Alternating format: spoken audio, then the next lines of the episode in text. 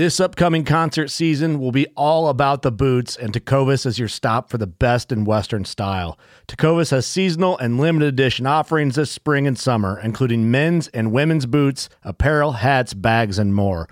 All Tecovas boots are made by hand in a time honored tradition with timeless styles that are always on trend. And Tecovas has first wear comfort with little to no break in period. It's hard to find this level of comfort paired with this level of style. Stop by your local Tecova store, have a complimentary drink or two, that's WCB style, and shop new styles. The smell of fresh leather and friendly staff are at your service. Many stores even have leather custom branding to make your boots truly personalized. And with regular live music and events, there's no in store experience like it. If you can't make it into a store, just visit tecovas.com. That's T E C O V A S.com. They offer free shipping on all boots, as well as free returns and exchanges, and ship right to your door. Go to tecovas.com and find your new favorite pair of boots today. Fishing like a local isn't just about catching fish. It's about connecting with the environment and the people who call it home. It's about hearing the stories and traditions that have been passed down for generations and sharing unforgettable moments with the people you meet along the way. Fishing like a local is having an experience that stays with you forever. And with FishingBooker, you can experience it too, no matter where you are. Discover your next adventure on FishingBooker. Mobile hunters, are you looking to make the move to saddle hunting this year? Or maybe you just want to add a few new pieces of gear or upgrade your current saddle gear? If that's the case, then head over to tetherednation.com where they've got all mobile hunters covered. Whether you're new to saddle hunting or an old timer, Tethered is your one stop saddle shop. From saddles to ropes, sticks, ascenders, whatever it is you need, they have you covered.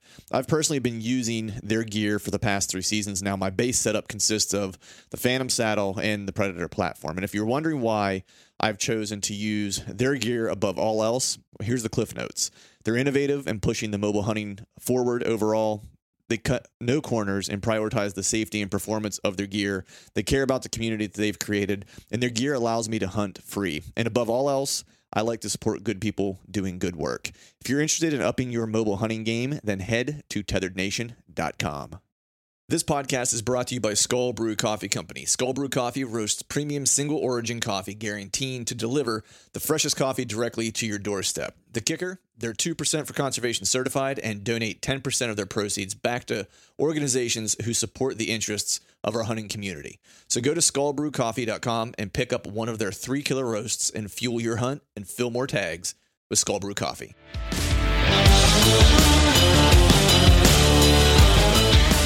Welcome to the Truth from a Stand Deer Hunting Podcast brought to you by Skull Brew Coffee Company. I'm your host, Clint Campbell, and you're listening to episode number 232. Today I'm joined by my good friend Tate, and we're talking military, family, and bow hunting. So stay tuned.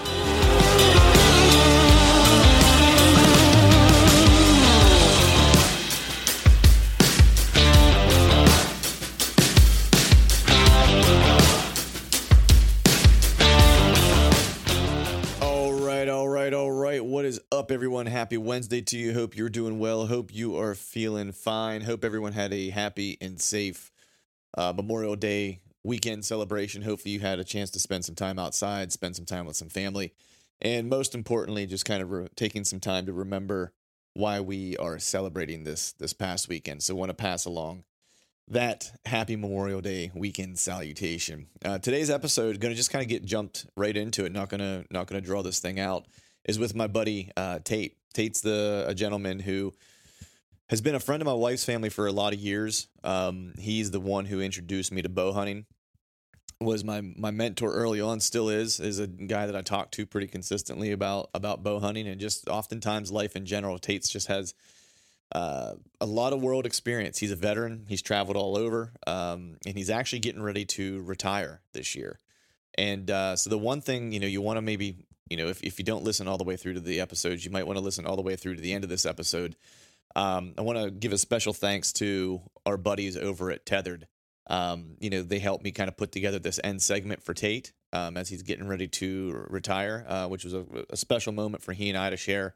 Um, and want to make sure that I pass along my, you know, make mention that uh, Tethered kind of helped put this together. I had an idea of how to maybe send him off in style into retirement um, on this Memorial Day weekend. And uh, whenever I kind of mentioned the idea to to the folks at Tether, they were they were all about it and couldn't couldn't wait to help. So big thanks to the to the guys over at Tethered for for helping making this end end segment with Tate happen. Also, want to make a quick mention. Um, you know, Velvet Fest is right around the corner. My buddies over at Exodus, they have a sale going on right now. If you don't know, um, you can basically save twenty percent off on everything. That's their render, you know, cell camera, their SP18 solar panels, the lift cameras, every basically almost store entirely store wide. You can save twenty percent on all their gear uh, by using the promo code Year Sixth. Uh, year six. That's Y E A R six.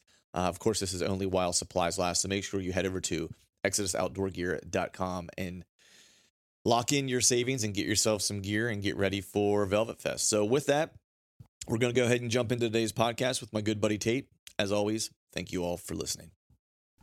All right, folks, welcome back to another episode of the Truth from the Stand Deer Hunting Podcast. We are coming to you on location. I'm on a little travel mission here back home to visit some family and stuff over the Memorial holiday and uh, have on the, well so this guy is like uh, I almost kind of refer to you as a as a character on Seinfeld on this podcast because you make you make a lot of appearances in in commentary but you come on like you've been on once. This is your second time, right? I want to be Kramer. You want to be you're totally the Kramer of the podcast, man. But uh, the the gentleman you hear on the other line is my buddy, my good buddy, the gentleman who got me into bow hunting and is responsible for the uh, the madness that I create at my home with my wife, uh, none other than Mr. Tater, Kenny Williams. What's going on, buddy?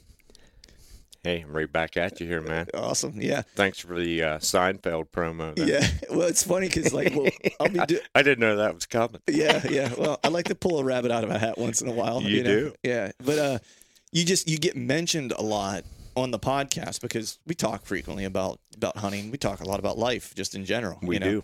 We and, do. Uh, and so I'll make a comment about, you know, whatever it is, whether it was, you know, hunting in Ohio or coming back turkey hunting a couple weeks ago with you or whatever. Sure. And I'll just make mention of like my buddy Tate. You've heard of him. You've been on the podcast. You know him. You love him. Right. and so you get referenced a lot, but you make you make very few appearances. You make you know you just you just kind of slide in and out with cameos. I'm a cameo kind of guy. Yeah, dude. you are, man. So you know, if I lived back home or if I lived closer, you'd be on, or if you live closer to me, you'd be on. You'd be on more often because it's always good just to kind of kind of cut up with you. But wanted to kind of have this session with you today for a couple reasons. One, we haven't had a chance to talk on the podcast for a while. Um, two, it's the Memorial Day holiday, and uh, and you're a veteran. You have a family of a family of veterans, and so I wanted to kind of try to have a, a veteran on. Two, I just or three, I just like talking to you. Like right, we we we talk probably once a week, you know, and just and just catch up. We on, get after it, man. We do. get after it. and uh, and then you've got some big things that are kind of happening in the future, and so we've talked about that just in in passing. But I just thought it'd be cool to kind of do do a podcast on it. So let's just start with how the hell's your spring been? Well, first off, man, I appreciate you turning off the heat for me when we when, when I come into town. So for those out there that are that are that are listening, It's uh, what what's today's date? May 28th. May twenty eighth. Yeah, Give them the degrees out there. Right. I want to say when I got in my truck, I think it was like forty eight or right. something like that. Right. it was in the like high 80s all week and so you know for those out there listening you know tater has a, a man shed right and that's where he and i will podcast whenever we when i come into town and we go to do a podcast and so we talked earlier this week and i said hey we should probably do this at like 8 o'clock in the morning before the before the heat gets to us. You know what i mean? And like get it in get it out you know get it done while the weather's still nice. And you know And we both agreed that that Oh. would be a very very good idea. it'd be prudent even you know? And uh so i roll into town of course it's like it's just piss and rain the whole weekend. It's 48 degrees so we're out in the man shed bundled up you know trying to stay warm. He did do me a solid though make sure i was comfy had a little heater on you know so he's a he's a good host Got to look after my part. that's right man you know so but let's just start with you know how the hell has your spring been man you, Uh, you've been getting out we got after gobbles one day together and we got basically rained out Well, the uh, the day we hunted together was a lot like this one. almost exactly Al- It- almost I think there was more precip that day. yeah but uh, the spring has been slow. Uh, I haven't turkey hunted that much. In all honesty, the second Friday of the season was uh, was the morning that if I have another, if I have you with me, we probably get some guns off. Right. Good, good gobbling morning. Good responses from turkeys, and they came in, and they worked good for me.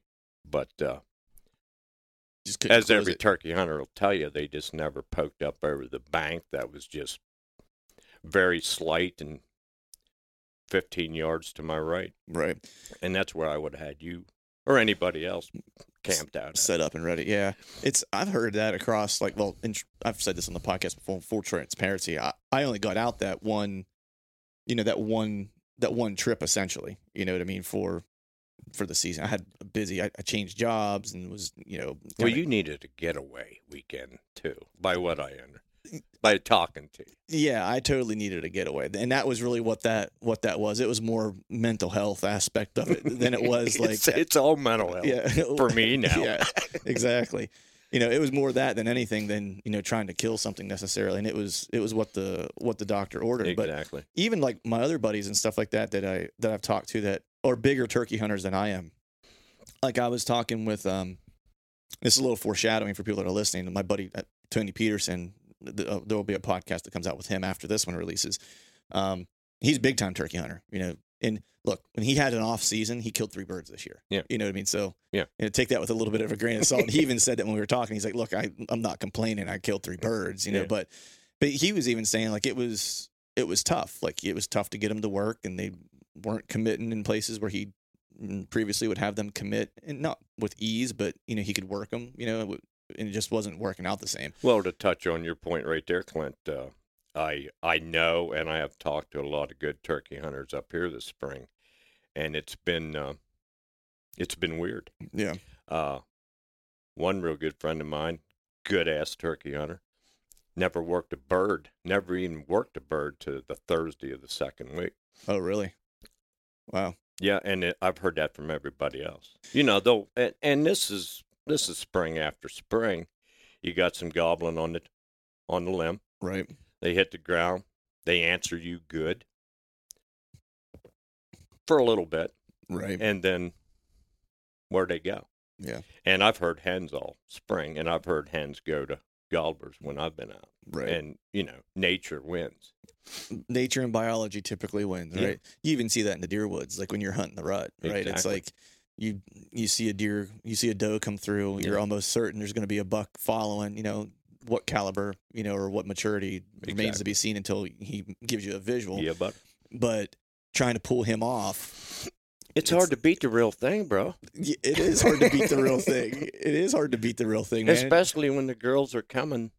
Well, the males are running females in the in November, but Right. uh, with deer. But in the spring, the hey man, when you're when you're at the bar and the women are coming to you, Why are you? it's all good, bro. yeah. Why are you? Why are you going to mess up a good thing you got going on? I'm not gonna mess that up. you know, yeah, I'm not going to somebody else that's up there squawking at me. exactly. I got a couple right in front of me. Yeah, and even John. I mean, John was trying to kind of re up on his uh, slam Did he? this year. Did he accomplish the marriage? I haven't talked to him yet, but he didn't. Uh, like Okay. the, the Black Hills smoked him. Mhm. You know, I talked to him uh, after his second trip, and I need to have him back on just to kind of talk about it. But um, he had everything kind of wrapped up except South Dakota. You know, and he went out early. And he just had super cold weather, like in the 30s. You know, in the I think he was even in, into like the low, like 20s, maybe even in the teens at night. You know, just like a gnarly cold snap that you'll get out west like oh, that. You know, that's the. Dakotas for you. Yeah. And uh and then from there he made a second trip out and at that point he said it was just like they would be on private and he couldn't get them to come over, you know, and stuff like that. And he said just the amount of pressure that he saw out there that during that time frame was just was a lot, you know. And when he says a lot, like he's saying a lot for there. You know what I mean? It's not Yeah, like what I you would see in Pennsylvania Yeah. or Ohio or whatever for turkey season or whatever, Michigan or whatever the case is with bigger hunter numbers. But for the area, you know, and he and and he said specifically the area that he was in, right? He's like last year when he was there, he didn't see any of that. This year he was like it was like I saw just a ton of trucks and a ton of people. He's like so the weather again I don't think was great for him that trip and um I think what he was saying at least when we talked on the phone was that it was a combination probably of the weather and these birds are getting educated pretty quick, Yeah. you know. And uh and then he just made another trip out. I want to say last week. I think he was out for a handful of days trying to fill the tag, and uh, I haven't talked to him since. But I know that he didn't fill the tag because I was following him his Instagram post to see what he was doing or whatever, and it just he just didn't make it They make might it have got they might have got just pressured up too much. Yeah, and it's crazy because last year, I mean, he did it, and uh, he did it in a handful of days, basically in every state he went to. You know what I mean? And this year, it was he was in a, I think it was the, I want to say it was the, and I'll have him on and he'll tell the story, but I think it was like the first or second day when he was in Florida, he killed his Osceola, Okay. and then he went to Texas after that, and uh, I want to say it was like his first day in Texas. It wasn't any fur- longer than I think his second day. Which was pretty consistent with last year. I think he killed one like in the first 30 minutes he was on the ground in Texas. Well, that sucks. Yeah, that's awful. and then he did some hog hunting too. I, I think while he was down there. Oh yeah. Yeah. Good.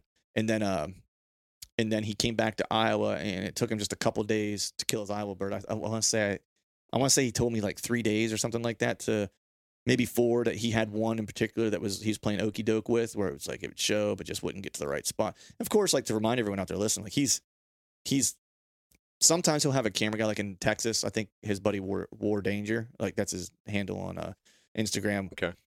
I think filmed for him, and I think he had a buddy that went with him to the Dakotas at least for one trip. But like in Iowa, like he's predominantly filming all that stuff himself, you know. And some of the other trips too, like he doesn't always have a camera guy; he's self filming that Yeah. and doing it with a bow. Killing turkeys with a bow in general, like that's tough, you know. Yeah, It and, is.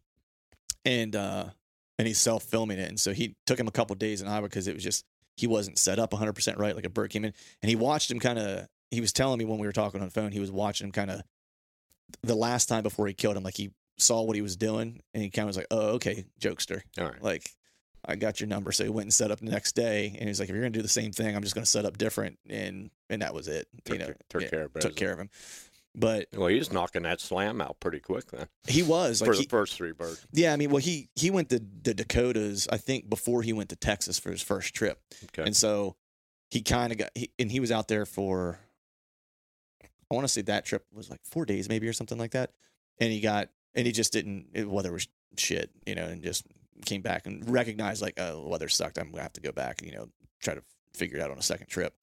Um, but all the other ones did happen happen pretty quick, and I want to say like, I mean, good lord, I think he spent maybe, and he'll give me the exact when we talk, but I know it was at least 14 days, if not more, like in South Dakota, in in, in the Black Hills, trying to kill kill a turkey, or it might have been closer to 20 days. You know what I mean? Like you just last year it happened in like two or three or whatever it was, Yeah. like a handful of days. Like Yeah. I don't think it was even a week. And this year he was out there for That last can be the hardest and the longest. Mm-hmm. Yeah, it was, but but I was like, s- s- I was like, still, man, I was like, you killed a pile of turkeys this year, you Yeah. know, in a short period of time with a bow and filmed all of it, and you know, it's uh, which makes the slam he had last year, I think, maybe even just a little bit more special because it's you know, it's hard to double up. Yeah, You know. yeah, yeah, especially two years in a row. Yeah, yeah. I was hoping he would do it though, because I wanted to get the T-shirt. He was going to make a he was going to make a T-shirt about it, like the back-to-back slam champion. you know, Nice, but- nice. Which would have been which would have been cool. Uh, I don't know if he'll have. I would have tried to start an apparel line. right, right, exactly, man. So you know, transitioning from turkeys because our turkey season with both was both kind of a, abysmal. You know, mine was short lived, and and you got after it a little bit, but just couldn't get one to work. But we're here on the Memorial Day weekend. I'd be remiss if we didn't just talk a little bit, you know, about Memorial Day and you know you as a veteran, what it means to you. And you know, my family's all you know military. You know, my dad, my grandfathers, my uncles, and I'm really li- literally the only male in my family to not with my last name to not go to the military. Like all my cousins with my last name have gone, even cousins without, but like the the Campbell line has all been to the military, and I was kind of the first one that didn't that didn't go. So I have an appreciation for it, um, just because I grew up around it and stuff like that. Well, your dad was a. You told me before he was a Navy man. He was a Navy man, Yeah. yeah. And my uncle Bobby was a, um, was a Marine. Um, pretty, uh, pretty sure he was a Marine. And he was in, he was in, he was in Vietnam. Um, my uncle Ronnie, uh, I think he was Army, if I'm not mistaken, and he was in Vietnam. Uh, my uncle Bill was not in Vietnam. Uh, but he was a he was Air Force, if I'm not mistaken. Bobby, my cousin Bobby Jr. was was Air Force. Uh, my co- my cousin Steven was Marine. He's he's out now. He's a little younger than me. Um, my grandfather, my dad's dad, was Army and fought in World was in World War II. Um, God bless him. and I think uh I'm trying to remember if he was maybe in Korea too, and I don't I don't remember off the top of my head if he was or not. I don't remember if he got out before that or not. Um, but yeah, so it's like you know all the way I can track it, my family back all the way to World War II. You know what I mean? And then I'm sure if I talk to, you know, I never really had much of a chance to talk to my grandfather about it. He it was really weird. You know, before he passed, you know, my dad he said he would never he would never talk much about like his time in the service at all, like to any family members. Like, and no one really ever brought it up to him Yes. either. You know, Yeah. um, maybe it was just me being young and dumb, and Mhm. you know, um, maybe because they were his sons, he he was he was a gruff man. You know what I mean? Like he he was short with words, limited with praise. When I say limited with praise, never. You know what I mean? Well, I But- I uh, I uh, I have a parallel with that with Mhm. uh, two great uncles. Uh, my dad's uncle, my great uncles were in World War II, Mhm. and uh, I know Ralph was battle seasoned. He was at the Bulge, Okay. and uh, didn't knew very little about it. Yeah. even with his siblings and his nephews yeah.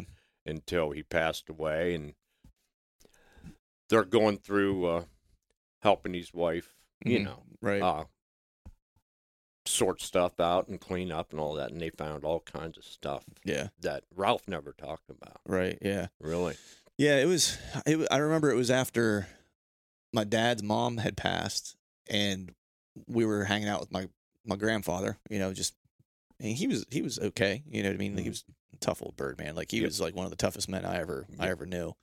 Um, and it was funny because as I got older, he always seen I grew I lived with him for a while growing up. You know, when my family went through like a divorce and stuff like that. Like I stayed with them for a couple years, and uh, and so I had like the first hand like upbringing of like what my dad got. you know what I mean? Like, well no better thing could have happened for you at, Oh, the, yeah. at the time oh yeah, hundred percent disciplinarian, Sure. tough. It, but it was weird. Like you know, he always seemed kind of gruff, but he was actually one of the most like caring men you ever gotcha you ever met. Yeah. You know, um, just considerate. You know, but I remember after gra- Grandma passed, and I was talking to talking to Pap, and uh, and I knew he got shot in World War II. Mhm. Like I knew I knew he took a bullet, and uh, but no one really ever asked him much about it. And I just said, I just said, Pap, I was like, you, know, you, you took a bullet in World War II, right? And he's like, yeah. I was like, how did that go down? You know, and he was like, and everyone in the room kind of looked at me like, I can't believe he's asking. You Mm. know what I mean? no And he I- was like, I think sometimes they do want to get it out there And so he was like, well, this is what happened. And like, he told me the whole story. And we sat there for, I don't know. Like I said, my grandpap was a man of very, very few words. He didn't say a whole lot, Sure. you know. But he sat there and we probably talked for two hours just about what he experienced in World War II and what the time period was like and like what he was going through and Mhm. what the country was going through and you know what his experience was over there. And he wasn't like your uncle like in the in the battle of the bulge or he wasn't part of d-day he was young. I think when he went he was maybe 17 Yeah. when he went and he was actually at the tail end of world war ii so i think if i'm if i'm remembering correctly i think he was there for like two years before it ended before it ended. And so he wasn't in like the I look, I don't want to discount what he did. You know what I mean? It just in comparison to guys that landed on the beaches and stuff like that, it's like he kind of came in toward the, the the tail end, and and I think that that's partially why he never. When I thought about it, I felt like that was partially why he never really wanted to talk much about it, because I felt like that, especially that generation, like they didn't ever want to seem like they were stealing valor. You know what I mean? And I think he kind of always felt that, like, yeah, I was in World War II. he didn't have to make any amends for that Right. But it's almost like I felt like he didn't want to talk much about it because I think he recognized that, that even though he was part of it, there were people who sacrificed way more and were at, was asked way more of them than than was ever being asked of him. You know, I think and and he was always and that's why I say he was a very compassionate and kind of like understanding person. Like once you got past the gruff exterior, um, and I think that he had a deep appreciation. Oh, I know he had a deep appreciation for what the people before him did. Well, uh, I might be wrong, but maybe he knew some fellas that never made it back home.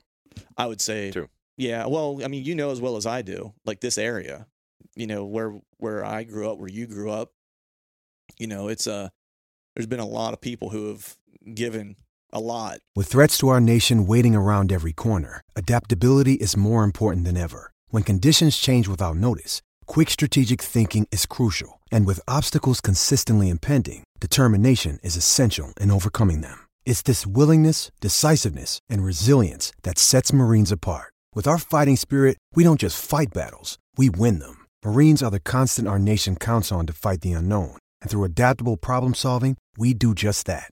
Learn more at marines.com. Well, know- uh, let me mention this real quick here. We got two bridges in Everett, Pennsylvania. That's where that's where this is Mhm. taking place at, and uh, 300 yards behind you, Clint, is the West End Bridge. That's Mhm. named after Ellis Weicht, Mm-hmm. Medal of Honor winner Yep. in World War II. And on the east end is uh, Robert Hartsock Bridge. Yep. Medal of Honor winner from out of Vietnam. Really? Two local boys. Yep. That uh, gave all. Yep. And uh, none of that is ever lost on me. Yeah. Well, that's the one thing I always loved talking about. Not just like you know some of the stuff you would share with me during your time in service and your family and stuff like that. Because I just I'm always fascinated by it. But you're very well read when it comes to history, military history, and and things like that. Like you have an appreciation for it beyond the time that you spent. You actually seek out knowledge and information about it beyond your own personal experience. I right? I I uh I have and I still do and uh that was that was part of me even before I uh joined the Air Force out Right. of high school. Right. I I was it was uh it was an interest but as I got older and especially after I served it it's it turned into a deep appreciation right. because uh, you've heard it a thousand times or World War II, the greatest generation. Yep. They were. Yeah. In my eyes. Oh They- yeah, mine and, they and mine were. too. Yeah, for sure. They saved the world. Mm-hmm. Yeah. You know, let's let's Point let's blank. don't mix but let's don't mix bones about it. They Right. they saved the world. Yeah. In my opinion. Yeah. And uh yeah and that's so that's what i always kind of like you know just appreciate talking to you about and, and my dad too i mean my dad's a my dad's a veteran you know and he has a deep appreciation and reads about it and you know eh, and he doesn't talk talk much about it necessarily you know um You don't have to. no You don't have to. no, you know, but it was I, I know that it was very formative for him, you know, that that particular time. And you know, for a lot of people around here, you know, it's um you know, it's it's a it's a way to see the world. It's a way to gain Very- experience. Very much so. It's a way to um Learn a lot about yourself. and gain some skills and, and, and, and stuff like that. And that was really my dad's, like, you know, I don't want to say it was his motive because it was more of a family thing, but, you know, coming from an area where, you know, when you're talking during that, and you and my dad aren't too awfully far apart in age, you know, Mhm. you know, wasn't like there was, you know, mm, you know, the area wasn't brimming with opportunity because it was even more rural then than it is now. Yeah. You know, we're still, this area is still really rural. Yep. You know, and you go back even that much further and it was just, There wasn't there wasn't much out there. no, There no. wasn't much out there. And so for and so for dad, I know it was more of uh, family couldn't afford to go to college, sure. right? And uh, Same here. Yep. And so if he was gonna make something of himself, Yeah. then he was gonna need to go to the military and gain some skills that he could translate whenever he got out of the service and Yeah. be able to have a family and support him. You know, and so that was what he did. He was a welder in the Navy. That was you know, and that's you know what that's the skill that he gained. you Well, know, one of and, the- and just machining and, and just maintenance stuff in general. Like, and that's how he gained like the and he grew up on like farming and stuff like that too. So mechanically inclined pretty much all of his life, Yep. but sharpened those things like when he went to the when he went to the Navy. And you had to Yeah, to perform yeah, and to get paid. and to get paid. that it always comes back to that getting paid. Well, you right? gotta yeah. get paid. You gotta get proficient. Uh, my uh, when I went in right out of high school, I'll be honest. Uh, I needed some discipline. Yeah. It was the late seventies. that's why my dad was trying to get me into. Like I, I remember, like I think I've told you this story. I was a I was a I was a hellion, right? I was a troublemaker. Not Yeah. gonna not gonna lie. I was pre- I was pretty smart as far as like Me book too. work and stuff like that, Me right? too. But j- it was more of an application issue and like focus issue. And, Sure. and wanting to be in trouble issue, right? And so, you know, my dad really saw two paths for me. I think, right? I think, well, I think he saw three. like, I think, I think one was like WTF. I got no clue what's going to happen to this kid. You know what I mean? I think the other path was he's good at wrestling. Can I get him just to double down on that and and maybe go on like a scholarship to like a D two school to go get an education and like get him in wrestling because when I started wrestling, I actually it was really good for me for discipline and, and stuff like that. It helped me focus and like narrow me in, and I I stopped getting in quite as much trouble and stuff like that. And then, you know, old uh, uh, Paul Clark, right, was a, was the wrestling coach, Oh, yeah. right? Paul. Yeah. Now his his younger brother, and I can't remember his name for the life of me. Paul went to Clarion and wrestled. His brother went to Virginia Military Institute, and then when he got out was a Marine. Was that Jeff? Jeff Clark, yeah, Jeff. Okay. And so he came back after he got out of the Marines and was coaching, like was assistant coaching the team. And he and I just hit it off. I was a I was probably a little like Jeff, probably a little bit of a troublemaker, like he maybe was a little bit Oh, when you he was, was, not. when he was when he was younger. But I was pretty good at like science and math and stuff like that. And it was more just like he saw me as like if I could just channel the anger in the right way, man, this kid is like ready made to be a Marine. You know what I mean? And so Yeah. like he was on me for probably um geez, like sophomore, junior, senior year, like trying to like direct me toward the Marines. And my dad was all in on it. He was like, Yes, let's let's send him Sure there," he was. You know? And so I had a Marine recruiter at my house like every Saturday, my junior year of like the, like the entire fall, like the Marine recruiter would come to my house and sit down and talk to us. And you know, I think it was a guy that Dad knew. Actually, I, I don't know that for certain. I'm guessing because it felt like the guy was there a lot. And I'm like, well, why? If I kept saying no, I don't want to.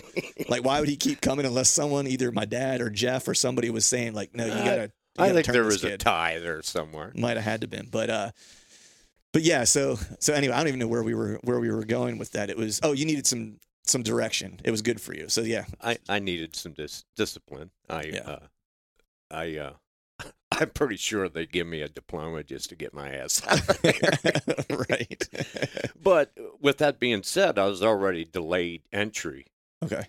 into the Air Force. So on July 28th of that summer after graduation, I knew what I was doing. Right. So I didn't I didn't give a rat's ass about anything. Right. And here's how bad it was. I was uh, I was an above average baseball player. Yes, you were. Yeah. and uh, I had uh, a couple letters from a couple D1 schools. Mhm. Uh, I don't talk about that too much Mhm. because uh, I probably screwed up. right. But the late 70s, There was a lot of fun to be had in the late seventies. think about that time. I'm sure a lot of listeners out there might relate to that time period. Right. Uh, and there was only three things on my mind. We don't have to really talk about them. You- but Everyone can guess what those three things were. Uh, I love playing baseball, Uh-huh. and I was good at it. And Western Kentucky and Southern Illinois, they weren't baseball powerhouses. I knew that, but Mhm. It was a chance to further an education and play some more baseball. hmm Where that led Clint, Who knows? who right. knows? Right. But me, I had it all figured out. didn't I, Mhm. I didn't want to go to school anymore. Right. Didn't want no part of that. Yep. So, uh, went in the Air Force, uh, served my country proudly, hmm and uh, the rest is history. Yeah. Where did you? Where did you? Where were you off to when you first went in? Like, where did you do? I guess basic training and all Basic training was uh, Lackland Air Force Base, San Antonio, Texas, in July. Oh, it's beautiful there in July. I hear. yes, it is. It's very comfortable. right. No humidity, none of that. Yeah, Oh, yeah. man. Did uh, did eight weeks there. Uh, And then where where were you stationed at for like? uh, did some did tech school in uh, Lowry Air Force Air Force Base, Denver, Colorado. Okay. Pretty cool area. Yeah. And then I was off to uh, Eglin Air Force Base on the Gulf Coast of Florida, between Pensacola and Panama City, Florida. Okay. And then you did some time overseas too. I did 13 months in uh, Incirlik Air Base, Turkey. Mhm. which was uh, I've I've talked to you about awesome, that, and you, you, and you loved that. that was well. I was an ammo troop and uh, spent a lot of time on flight lines with uh, small bombs and big bombs, Mhm. and uh, and it was it was for keeps over there. If Mhm. if you understand what I'm saying, it was Right, it was for real. right. you know and i i really liked that i needed i needed a dose of that Right. I needed a dose of of reality and consequence. exactly Yeah. we had we had briefings every morning about the bad guys out there now this is 1982 eight Right. years before the gulf war there was no talk about Bin Laden or Al Qaeda. None well, at that time, it, was it was it was actually the Russians, and we had it was still the cold war and we still well, not just that, but wasn't there there was conflict over there in the '80s between Russia and um, what became Bin Laden and Al Qaeda. Yeah. essentially, right? It's oh like, it's yeah like the Af- was- the afghan the Yeah. russian afghan war was in Yeah. full swing Yeah. and uh And so our vested interest, I imagine, and this this is where I'll show my like my naiveness about the the history around that area, is I would imagine our presence there was more in the realm of if we need to step in to kind of check Russia, we need to be there to make sure that they're not continuing gaining ground. we needed to be close Yeah. With air power anyway Right. and we were. Right. Uh, both of us might be completely off base hmm there on that, but it was Yeah. a strat- It was a strategic area, Right. Right. and Incirlik was a strategic base. I, I would say maybe you could all. I don't know if you could equate it to, you know, if someone out there listening, you know, has more info, like send me an email so we, you know, correct this or whatever. But because I'm just going off of what I understand of the world that at that time, I would guess maybe it would be, you could almost use an analog of kind of like what Kuwait was to Iraq, the, you know, the, the, the first, you know, Desert Storm war. Yeah. Right. It wasn't per se involved, but it was a strategic air base or a strategic base by which we could that we could perform ops out of easily into country. Sure, You know, that's what it was. Yeah, nice. And so you were there for 13 months, Yeah. right? So while you were in the service, you know, getting back to getting back to hunting, right? You know, uh, did you get to do any hunting while you were in service, or was it just completely head down, per- performing your your tasks in the? Uh, no, I was fortunate enough to schedule a couple leaves, okay, especially when I was stateside, right, to get back home for Thanksgiving and deer season. nice. Yeah. I was fortunate enough to do that. That's good. Uh, I think twice, Okay, that's not bad. and it was just a flat out good time. Right, You know, family, Thanksgiving, one of my favorite, if not my favorite time of the year, yeah, for a bunch of reasons. for a bunch of reasons, Yeah. a lot of reasons. But uh, deer hunting was a big part of it.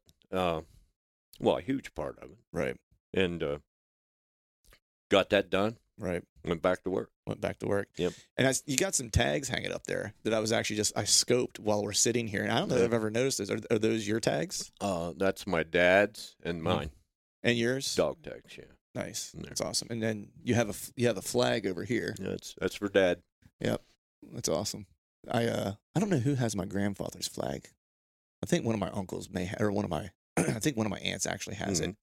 And that was uh that was one of I don't want to say the, one of the coolest things, but like I had never been part of that where you know even my grandfather when he passed and he was you know his in his you know mid 80s, you know you sometimes think about when these fellas get older or whatever that people forget what they what they gave sometimes, you know. Mhm. And uh I just remember being at the you know the the the ceremonies and stuff like that after he passed.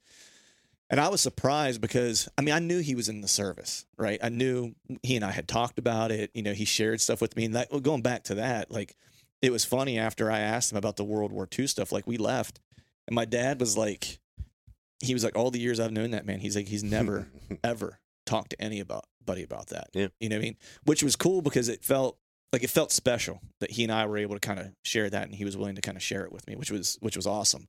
Some something obviously it made an impression on me because I still remember it to this day, and I well, remember it very it's, vividly. Uh, well, if you think it's vivid now, it'll be vivid till you leave. you Yeah, know, yeah, but exactly. That's something you'll never forget. right and uh and he, they had when we walked in you know they had his his boots and like they gave him the full the Oh, full yeah. thing you Oh know yeah, and i was like it was just it was just something to see because I I'd never seen that before, and I was just really appreciative that like they didn't forget, you know, everything he did and stuff like that, and that was just, you know, it, it was it that was really impactful because I that's another vivid memory I have is just seeing seeing that that it's like even after you served and your service was long long gone and maybe others have forgotten like the those who are those who are most closely tied to it don't you know No, no, you you never do. yeah and so that was You never do. and that was cool for me to for me to see i think I mean, you know i think you know my dad certainly appreciated it and you know his you know his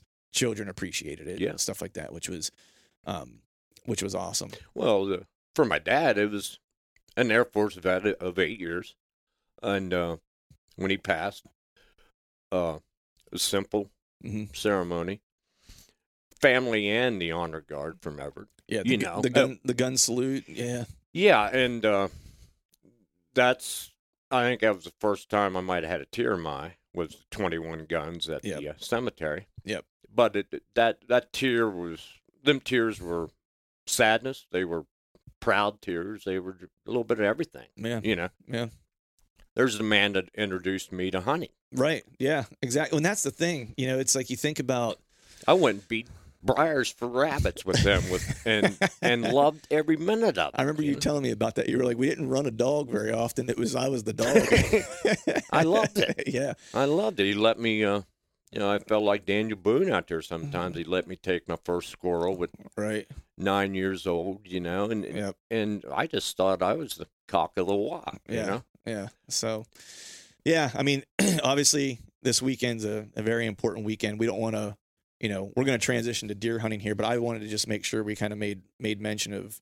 you know, your service and we ch- traded some stories and, and stuff like that because I always am interested in hearing. And I'm know, glad you did. people's and, and I think, uh, well, I'm sure a, a lot of your listeners will Yeah. appreciate that and think this, Yeah. think the same thing. for sure.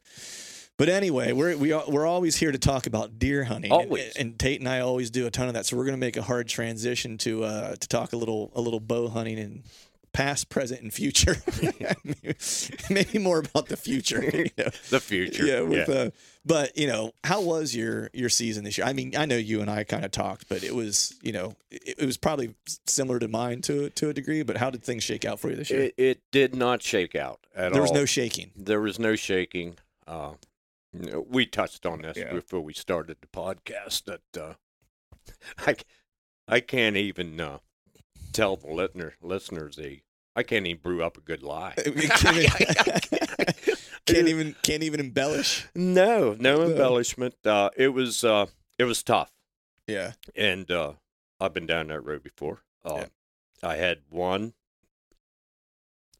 encounter that in PA that uh, was worthy, but it only lasted two minutes. Right. when that doe went on the other side of the uh, fallen down tree, Oh yeah, down there on the point. down there off the spine. Yep.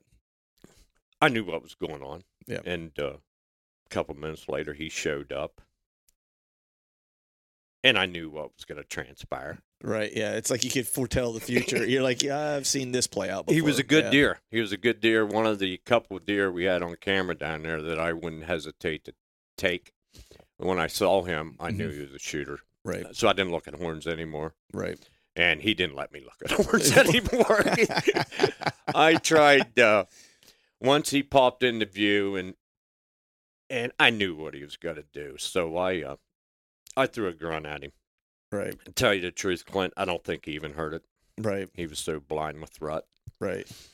He did throw a glance in my direction, Mhm. but just as quick as he did that, he turned to what he was doing initially Right. and finished that off. That whole episode took from the time I saw the doe to I saw the deer and the buck, and he uh, got on back on her uh, two minutes, and Right. that was my That was the excitement of your season for the That most was- part, for as far as Bucks go, right? as far as bucks go in PA. Yeah, Yeah. yeah. No, I had I had some other encounters. Uh, two days before that, I had a doe show up with me about eight thirty, and there had been some heavy chasing in there earlier, Right. and I had glimpsed some horn. Right. I really thought one of them guys were tagging along with her, so she camped out with me for about twenty five minutes. Nobody showed up. Hmm. Like I said, I How can't. early was that? Uh, Or I guess not how early, but like what was the date on that? this roughly? was November. Uh, okay. First week, I'll go. Geez, Clint, I don't know exactly for sure. How well, about, I was just curious how if it about was four, five, or six? The Okay. fifth, sixth. Yeah, I was just curious because you know it would that time of year. It's like I would certainly think that there's going to be some visitation. hmm You know, and I was just wondering because I was like, well, if it was October, you know, yeah, it might just be hanging around, seeing what's happening, but not showing a whole lot of interest at that point. You know, I really, uh, in past experience, I've been down this road so many times, but I really thought that somebody would drop in. Right. Uh, whether it's a, a spike that has no clue on what the hell he's doing, or Right. something kind of decent that's been shadowing her. Right. But right. uh, Did you get out? Now, you did you take your classic time off like you like to in October, like time frame for like some weekends and stuff like that? no, Because for me, you know, I no, I I, I had delusions of grandeur as far as working from home, like the blessing of the pandemic. For Sure. me, was like, Yeah. hey, I'm going to work from home, so I don't have to get into the office. I can slip out for some morning hunts. You know, maybe wrap some things up early and get out early, catch an evening or two here or there. Yeah.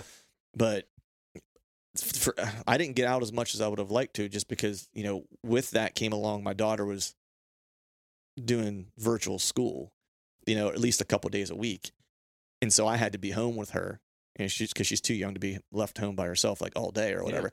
So my kind of plan of like utilizing this like work from home opportunity to like skip out into the woods in the morning and not miss work, but my home is closer to where I hunt Yeah. than my job is, and so you know I've gone out in the morning before and then gone into the office, and it's just it's a lot because it's just a further drive and I got to leave on time, and, you know. It so it's not, and I've done it, and you know I'll do it on days where I feel like I have a good opportunity. I'm not going to waste them on days I don't think I'm going to have a shot or whatever or I'll do it on days where I'm getting the right weather for the place that's closest to my home, you know. And it's all about those hunts are more about convenience than like um high priority targets. Gotcha. You know what I mean? Where it's Yeah. like I'm just trying to get out so I can get out more often and I'm going to do it close to home and I'm going to target those weather days where the wind's going to work out for me for that specific spot.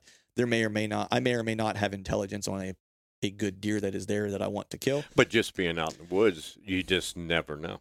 That's just May- it. It's maybe one day something really slides in my direction. time and in tree. the you know what I chips mean? all come together. time in tree and for nothing else it's like i'm a advocate of just spending time in a tree to learn like the more time I observe and spend time with deer the better off i am Gotcha. you know and so that's kind of the the idea so i didn't get out nearly as much as i nearly as much as i wanted to then went on the the you know the the, the trip out out to the out to the midwest but you also went to ohio Mhm. and you changed it up this year because the years past when we've hunted that particular area together has been uh I think the first week of November is usually when we've been, but what we've seen like on camera and stuff like that, it's it it, really hammers like that um that Halloween time frame to like the third roughly, right? Mhm. And then it kind of dries up, you know, and I think I killed my buck on like the sixth, if I'm not mistaken, the one year we were out there.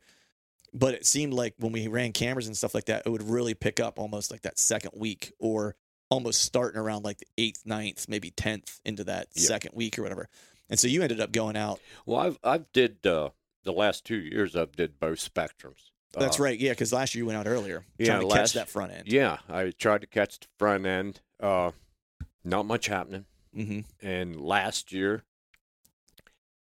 I think it was starting to ramp back up when it was time for me to go. Right. And what's what were the dates again on that? I forget what the I think I arrived in, I think I slid into town on like November 9, and I planned on a 9, 10, 11, 12, 13, or a 10, 11. I might have got out there around the 11th, Clint. I'm not sure. It, I wanted to catch the later end right. of it. I, It- I can't it- remember when you were. I can't remember when you were headed out there because it wasn't. Um, I'm trying to think where I was at. I don't Like- know if you were still in Mizzou or you and Chad had got up into Ohio. Ohio. Mm, we would have got to Ohio about the eighth, I think, roughly, or the seventh, eighth. Yeah, the eighth. I think is when I got there. I feel like you hadn't got there yet because I'm I- pretty sure I called you. I had. and you hadn't left yet. Nope, I hadn't. Also because you were watching the weather, and the weather completely sucked and was warm as warm as shit. Yep. You know, so I think you were also, if I'm remembering correctly, you were trying to wait out some of that to see if you could get the weather to break a little bit. Well, it uh, It didn't. it it did and it didn't. Uh, drove the whole way out in rain. Mm-hmm. Uh, had a wet start to my uh, time out there, but in just the three and a half, four days I hunted out there, I saw more deer than I did in Right. the whole season. Well, and I in, in PA, and this is rifle combined. Not Right. that I got out much with a rifle. either. Right. But you also, I think after we talked when you got back from Ohio, you for this year, you know, you are contemplating. Well, I think you even made some moves this past year too, just based on the deer you were seeing, because they were traveling in a specific area. I'm trying to remember. My- Well, I didn't hunt the killing tree. oh, that's right. Yeah, yeah. And what I did was just you picture yourself in the killing tree and you look kind of at the one o'clock and you down see where that it- little down where that little draw is. you see that kind of plateau out there. I was up Yeah. on that little plateau right there, and, and it was a good move. really. It was a good move. So where were the deer coming from in that area? Up behind me, Coming Uh, right direct. out From- of out of the thick, Yep. some deer came out. Some of the deer came out from the thick that's off to our right in the killing tree. You know what's Yeah, how yeah, yeah. that's laying out in Yeah. there, but uh, it was a good move. Yeah. But at the same time, Clint, I heard and saw enough activity in and around the killing tree to where I was contemplating just going back and forth every day too. right. It was a good it was time well spent out there. And Yeah. I had a I had an opportunity on the last day, the Saturday morning. It was about twenty five degrees, real crispy, real nice. nice. About nine o'clock he pushed a a doe out of the thicket right there. Hmm. Which, now, which tree? Where? What tree were you in there? At that point, in my, my in the new, the in- new one up on the the point. up on the little plateau out there. Mhm.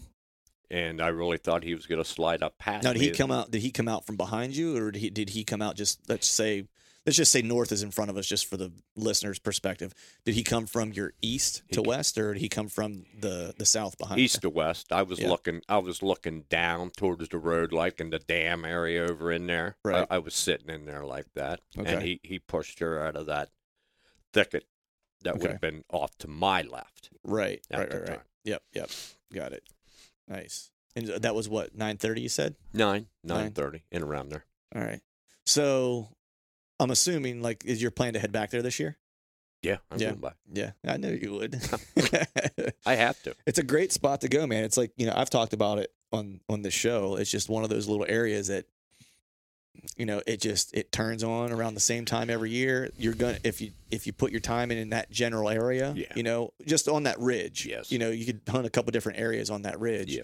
You could spend a week hunting that ridge and just hunt different spots. You could bebop all over that place up there and probably see deer every day. Yeah. You know that as well as I do. Yeah, I mean, the, the, where we have the, the quote unquote killing tree, and where Yeah. I killed. So the reason for people out there listening, if you haven't heard this kind of story before, it's I'll, I'll make it quick. We were there a handful of years ago. I stumbled upon this place while I was out scouting. Kind of got lost. Found it on my way back of getting found, um, and literally kind of put it uh, got into a tree there because it was you know evening and I wanted to have it something set up for me to get into in the morning, and ended up picking this tree and just so happened when I went back and looked, it's literally in a saddle between, and you know, when I say a saddle, you know, you'll hear Chad and I talk a lot about kind of avoiding saddles in certain situations because it's, they're very obvious, um, they're very obvious terrain features that people will gravitate toward. And so a lot of times you're going to get pressure there and stuff like that. Yeah. This is one of those little areas where it's not real obvious, even on, even on topo. There's nothing obvious about that. No. there. And and what we kind of come to learn after the one year that the first year that Tate and I were there, I killed a buck out of that tree, killed a nice deer, had an opportunity on a really good one like the day before I killed mine and and screwed that up.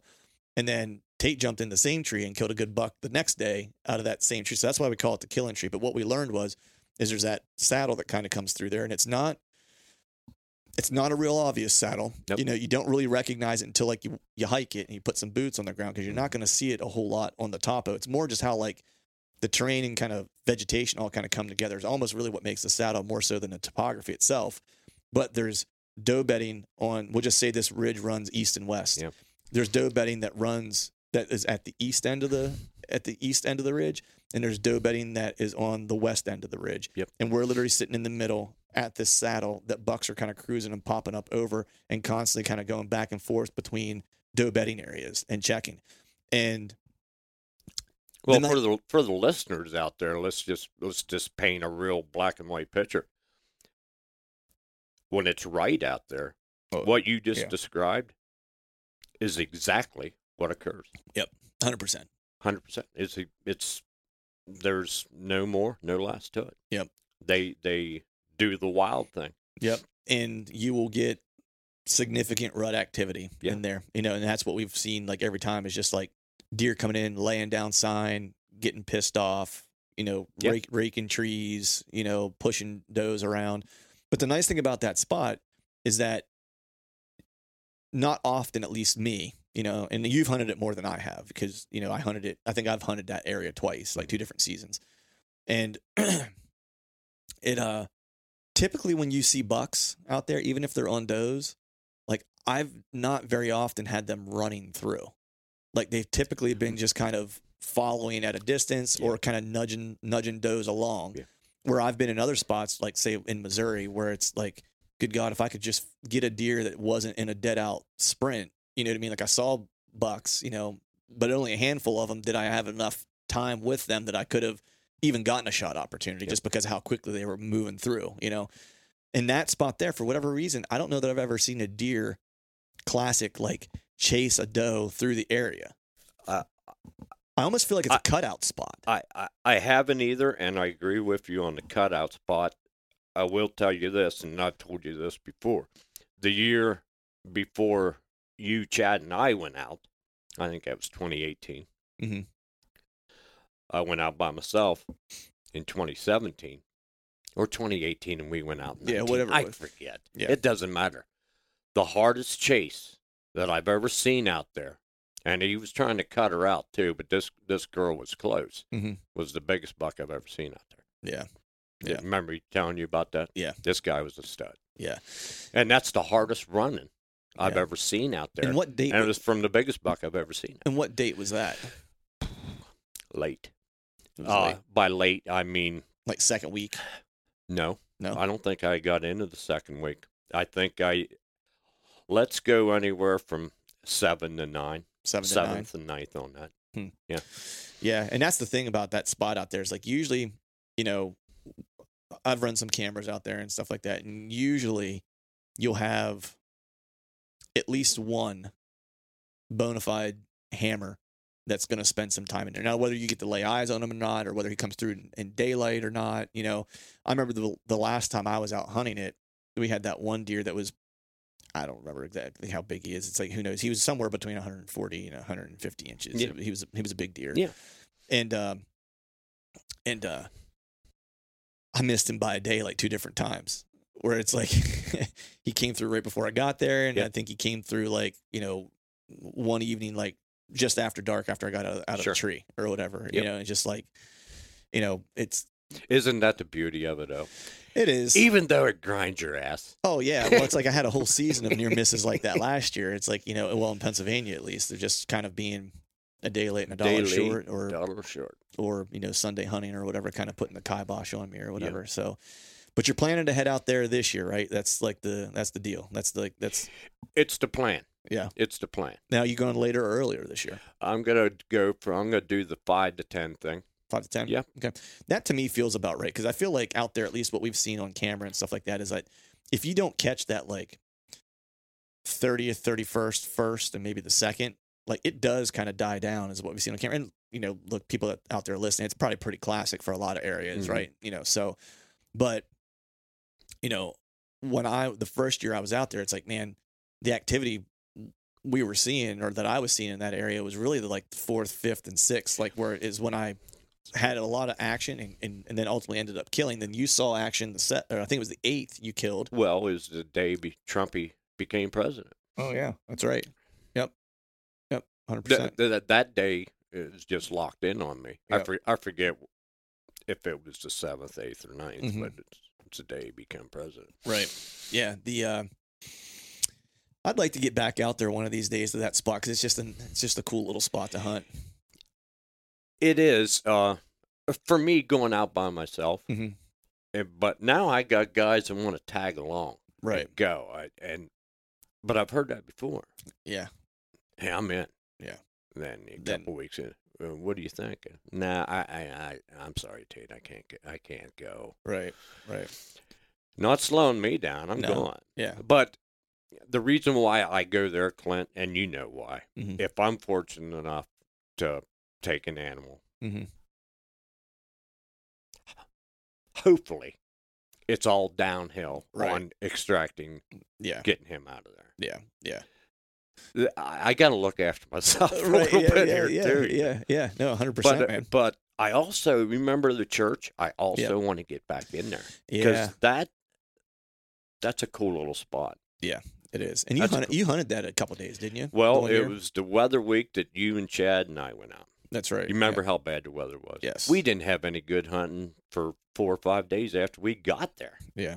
Yeah. And the rough. best day that we actually had was the I grunted one in Mhm. and I had another one moving through out there at the church. Yeah. You remember well you never saw the scrape. Mm-mm.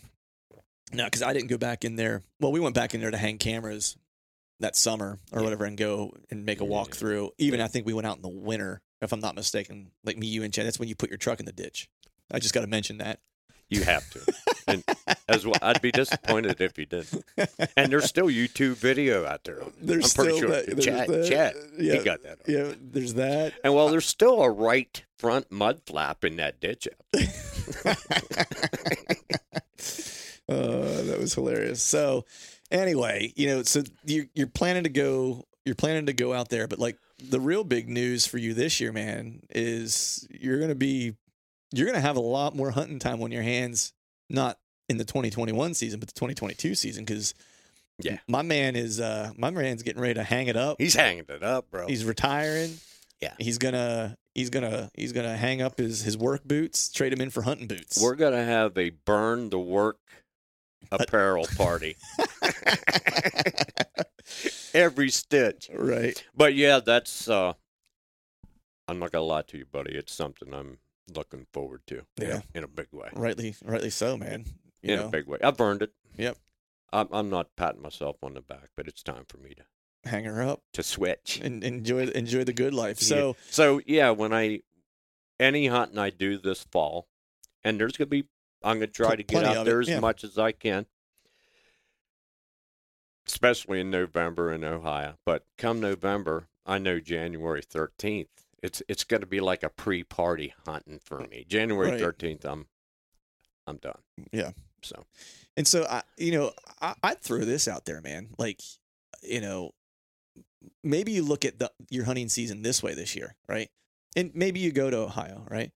Or maybe you pick somewhere else that you've wanted to go and and you go hunt it this year, but you almost treat it to a degree as like a preparation for the following season. Like you Mhm. go out, you hunt it, you scout it, learn it a little bit, and Yeah. then when you have a lot of time next year after you retire, you now kind of have the lay of the land of that spot, wherever it is, whether it's Kentucky, whether it's you tag along with Chad and I and go to Kansas Mhm. or whatever, you know, and something like that. Like that might be a cool option to do is just kind of pick a place and go, you know what?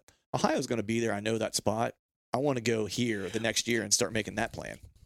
well, What do you think of that? from this driveway here, Ohio is three and a half hours away. Yeah, that's an easy hunt for you to get to. That's I that's I can do that. Yeah. Kansas, that's Kansas. Kansas is not three hours away. No, I don't think so. no, no, no. So how do you think, you know, how do you think being retired is going to change how you how you hunt? It's something that I haven't really thought about. Okay.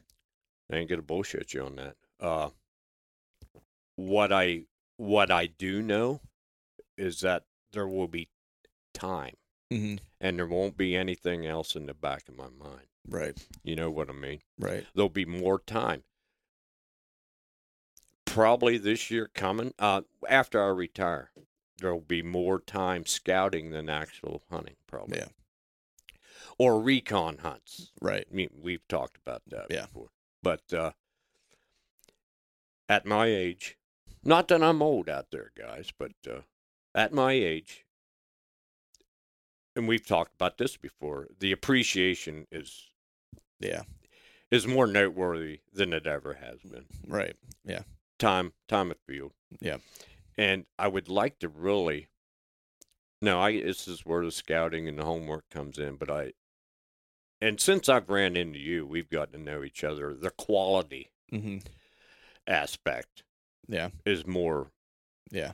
instilled in me than it ever has been. Right. Quality animals Right. and quality hunts, even though a lot of hunts are not quality. They're not all going to be, man. You have No. plen- you have plen- you can do all the work you want to do, and you're still gonna have some stinkers. Sure. You know, it just it is what it is. Well, that's that's that's, that's, the game. That's the game you play. That's that's okay with me. Hall yeah. of Fame hitters get in the get in the uh, Hall of Fame in baseball by batting 300. They don't bat a thousand. They fail seventy percent of the time. They sure do.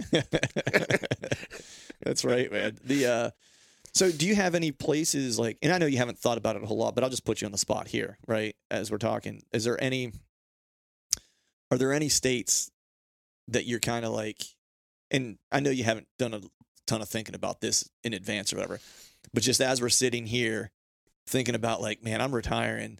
Are there any states that you have like in your mind where you're like, man, I've always wanted to go here and, and, and bow hunt whitetails, or I've always wanted to go here and bow hunt whitetails? Is there anything like that that you think you'll, because now you have the time to jump in and do it. And you know me, you give me a state, I'll, I'll go. You know what I mean? and it, and it doesn't have to be expensive. That's the one thing people out there listening that I try to impress upon people is that like, look, you can do these things, especially if it's not a draw state and it's an over the counter state or whatever. You can you can do these out of state hunts pretty on the cheap, just depending on how many amenities you want to have. Mhm. You know. Yeah. So are there any places outside of Ohio that you're like, you know, I'd really love to to get to this state and this state? Well, we've I've heard a lot about it, and I I've had I got two good friends that have been going to Missouri in November the last five or six years, Mhm. and you're We went last year. yeah. you're uh, you're videoing and uh, the party and you did down there last year. That's that's a state. Mhm. And that's not an expensive hunt either. That tag's pretty pretty inexpensive. I want to say it was like 200 and maybe 260 bucks or something like that. It was and I think it might be going up this year. I don't recall off the top of my head, but still that's not a it's a long drive, but it's not a terrible drive necessarily. Well, and you know it. That's this is where my wife and I disagree on things. But if you want to go hunt somewhere, you need to purchase a, Mhm. a license, right? right. Well, that that's like putting gas in your truck. Yeah. To go to where you want to go, whether it's work or Right. or to the golf course Yep. or on a hunt trip. Yep. That's expense that I don't factor in. yeah, it's, to me, it's that's a given cost. That's a sunk cost. It's like I got to have a license to go do it. Gotta have it. it I don't- it. I don't. You do- would love. You would love Missouri. I uh, by what Andy and Matt have talked about, and and especially what I got out of you last year, it it sounds like you just had a blast. Oh yeah. And I got a couple. We got Chad and I have a have a spot right now that that we really love. That I I think is just primo. You know, um, it's funny because he and I were just talking about our Kansas trip, and because we're actually getting a small freezer to put in the in the trailer. All right, fill Yeah. it up. Yeah, Fill it up. we're getting a small, like little three and a half cubic foot freezer to anticipating that we're gonna kill deer in Kansas, and we're fingers crossing is that we we were hoping. You know, we're always Chad and I are always positive on these trips, right? Like we don't go out thinking it's going to take two weeks for us to kill You- kill deer. You you got to think like that. And so what we're thinking is is like, look, let's let's just say we kill deer the first week, both of us, in the first like five to seven days. Sure. Right. We're already halfway across the country. Let's stop in Missouri on the way home, buy an over the counter tag because we both had encounters with shooter deer within the first 24 hours of being there. Well, you know. you had your fun, but did you think I remember that Chad ran into a, Chad a 160? a 160 and he missed the 130. Yeah, he and he saw the 130 twice. Like he had two different encounters with them, and he he he shot under him. What's every bow hunter want? An opportunity. opportunities. Yeah, In this particular place that we were at is ripe with op- with opportunity. You know, and so that's why when we started talking about, it, he was like, "Well, then we need to get a freezer to stick in there. You know, so we can debone Kansas deer, throw them in the freezer." head to Missouri, and then hunt the rest of the however much time we have left. Exactly, man. And even if it's only three days, like I feel pretty confident. We have we know that area a little bit better now, and we got on deer in first 30 minutes we were there you know not knowing anything about it we know a little bit more about the lay of the land and stuff like that so we were like you know what we would probably stand a pretty good chance if we had just a couple days of getting pulled back on something and so that's kind of our game plan now so missouri's one of yours that you might Well, want to go to Well, uh, hold on a second here. Uh, shout out to Chad. I love that guy. yeah Uh, anybody that takes one step to my three is I, I my hat's off to 'em, especially when you're chasing that guy through the woods. yeah it's that's a that's a hard task Yeah, yeah. but the uh, so what's a what's another one? Do you have another one in mind that you might want to might want to venture to?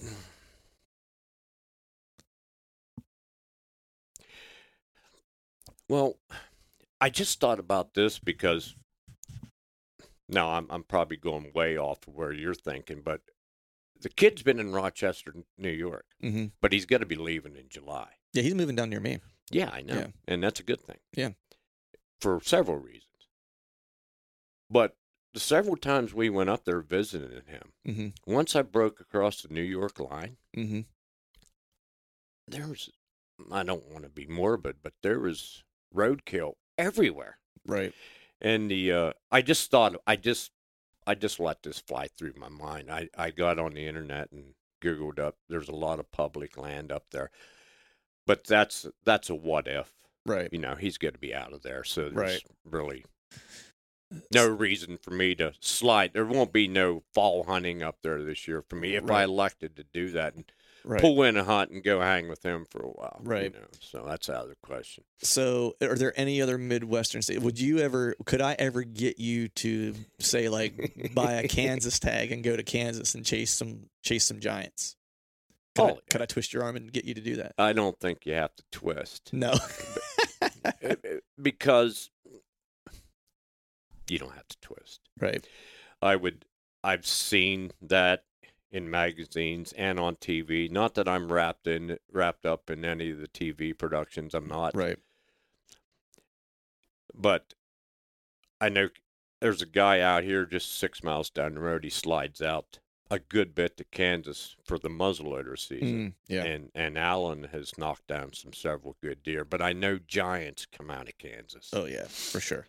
And uh, And it's not a hard state to draw to draw necessarily. I mean, typically if you have a point, you're almost guaranteed to get a tag. really, you so have- you got a point up there. Okay. I, I got one. I had one this year and got my tag. You know, and oh, uh, awesome. and usually even if you don't, it depends on what zone you're trying to get. But even if you don't have a point, like I've known people who didn't have any points and got got a tag. It's not terribly hard to get. Sweet.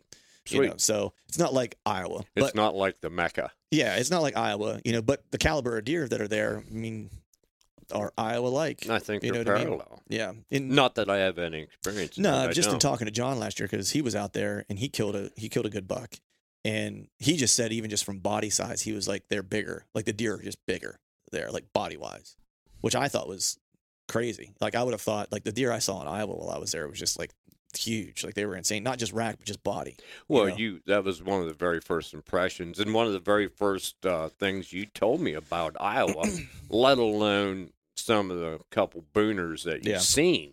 Yeah. that you were blown away by their Just the, just the, flat size. body size. Yeah, I mean it was just like ridiculous how how big they were. But well, man, we've been here for a little over an hour. I'm gonna have to get on the road here soon. But there's one thing I wanted to bring up before we before we call her quits here, and I'm just trying to flip some stuff once. So if you hear some rattling around, that's what you that's what you hear. You know, today was Memorial Day. We were talking about Veterans Day. I love you like family. You know, um, always have. I have a deep appreciation for you mentoring me and getting me into bow hunting. And I'm so I didn't. I didn't mentor mentor you. well, man. You got me. You introduced me to it, I- I, and I put a little something in your water, and you just let it grow, dude. That's I didn't. and I'm so happy that you're getting ready to retire and are going to be able to enjoy the woods even more than you do now. And I've always told you my goal is to keep you in the woods as long as I possibly can. Oh yeah, yeah, yeah, yeah. So, me and my buddies from Tethered got together and decided that we wanted to um, we wanted to give you a retirement gift and uh, get you set up for the woods and be ready to rock and roll in retirement. So, if you don't mind opening up, let's open it up this bag. If you don't mind, Yeah, man. What are you doing here? Open up, open up that bag if you, if you don't mind. Where at, Clint? There's a zipper over on the other side. This is like Christmas, dude. What are you doing? The uh, Oh, my buddies from Tethered when I talked to them, I I told them how much how much you meant to me as Dude. a, as a friend, you know, as a as, I'm, a, as uh, a bow hunting buddy. I'm taking back, pal.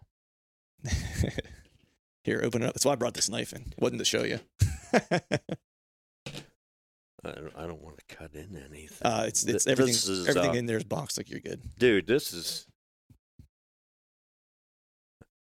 i really don't know what to say I'm, I'm taken back by this this is uh this came out of nowhere and uh I called Tethered and I said, "Hey, I got a buddy that means a lot to me. He's a veteran. He's retiring. I want to send him off the right way." And, Well, I, and, uh, their, and their response was was hell yeah, and that was it. So thanks to thanks to Tethered. Shout out to Thank- those guys for for making this happen. thank them uh thank you i i, I love you like a brother too and Yeah, uh, sure. i i think uh i think i realized that the first five minutes that i we talked Yeah, we shared we shared we've, we've shared some some great moments together, man, for no, sure. we have and this will just make sure that we're and I you've been after me for and and and I'm glad you are. I'm glad you are because I need somebody kicking me in the ass. But uh, you've been been after me about the saddle, and by watching you do what you do in the saddle,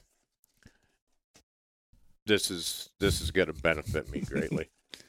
it's my goal, man, is to keep you in the timber as long as I can. Dude, you you guys have wrapped me up in a great way here. Look what I get to do this summer. I get to practice. yeah, get you on a tree, pull pull some of that stuff out there. So what we have here is uh I I don't know, but I'm gonna know. it's a I believe that's the menace the menace saddle. So you got your your, Okay. your saddle set up there. right? Gotcha. You got your ropes, your carabiners. You're all set up there with your with your safety with your safety gear. Get your ropes all set up, Uh, dude, I'm uh, and then uh you wow. I, I don't know what to say. I'll, I'll hug you here after. Oh yeah, That'll yeah. be off camera. Yeah, that'll be off camera. so another another rope to get you all set up. Your uh, tether. Oh, that's that'll be your tether That's there. the so five inch eye tether. yeah, I'll get you. I'll help you get all set. Know, up so you're gonna be. Uh, we're gonna be. Uh, I'll be OJTing with you, bro. Yeah, and then uh, that that's in there yet is uh that's just like the there's a sticker and stuff in there, and then this is the the platform. Okay. To use, so I you're all tell set by the weight Yeah. there. So go ahead and open that up. Take a look at take a look at that thing. I'm like a kid. I think you have to open it from the the back side there, if I'm not mistaken. There might be a piece of tape Hold on on it. a That's, minute. No, there's no tape. I don't want to bust. Hold on, man. I'm figuring it out. there we you go. There you go. Look at that little fella right there. Yeah. And so, so you're all set up with a, a platform. I'll get you some stuff to get you some deadening material on that, so you can silence it a little bit, some tape or whatever the case is. We'll get you. Dude, I'm ecstatic. I, I'm I'm just uh, uh, I'm ecstatic. I appreciate uh, tethered for uh, especially during this time of year and Memorial Day. Uh, there's They're veteran owned. They're- Greg's a veteran, and you know they're always down to help support veterans. And whenever they knew that you were, God bless them. Uh, and I'm sure. Well, I know there's a lot more fellows that are more deserving of this than me, but uh, uh, I thank them greatly. It's not lost on me at all. I could almost. Well, I'm not going to cry, but this is this is special. it is man. Well, you're a special fellow, man. I love you like a brother. Thank you, man. Right back at you. So I think you. with I'm- that, I'm, taken back. Uh, uh, once again, thanks to Tethered, and, and, and thank you, Clint, for it's my, being here. You are. it's my pleasure, buddy. So with that, we're gonna wrap this thing up. My goodness. Tate and I are gonna share a hug. We'll talk to you all next time. Goodbye. All right, folks, that is a wrap for today's show. I'd like to thank all of you for listening. And if you haven't yet, please head over to iTunes and leave us a five star rating. And hell, while you're at it, head over to YouTube and give us a sub there too. I'd be super appreciative if you'd be able to do those two things for me. And before I shut this thing down, I need to give a big shout out to our partners who continue to help us make this podcast possible. Tethered, Exodus Outdoor Gear, Skull Brew Coffee Company, and Maven Optics. And until next time, we'll see y'all.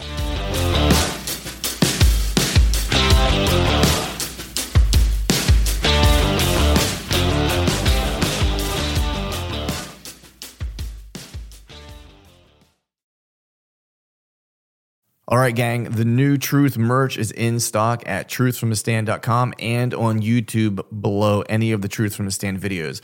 I've got some new hats, beanies, t shirts, long sleeve t shirts, and sweatshirts. There's even a new do hard shit hat for those of us who like to embrace micro dosing adversity. So head to truthfromthestand.com and check out the new gear and use the code TRUTH, T R U T H, and save yourself some cash on the new gear. A life that has the stories to back it.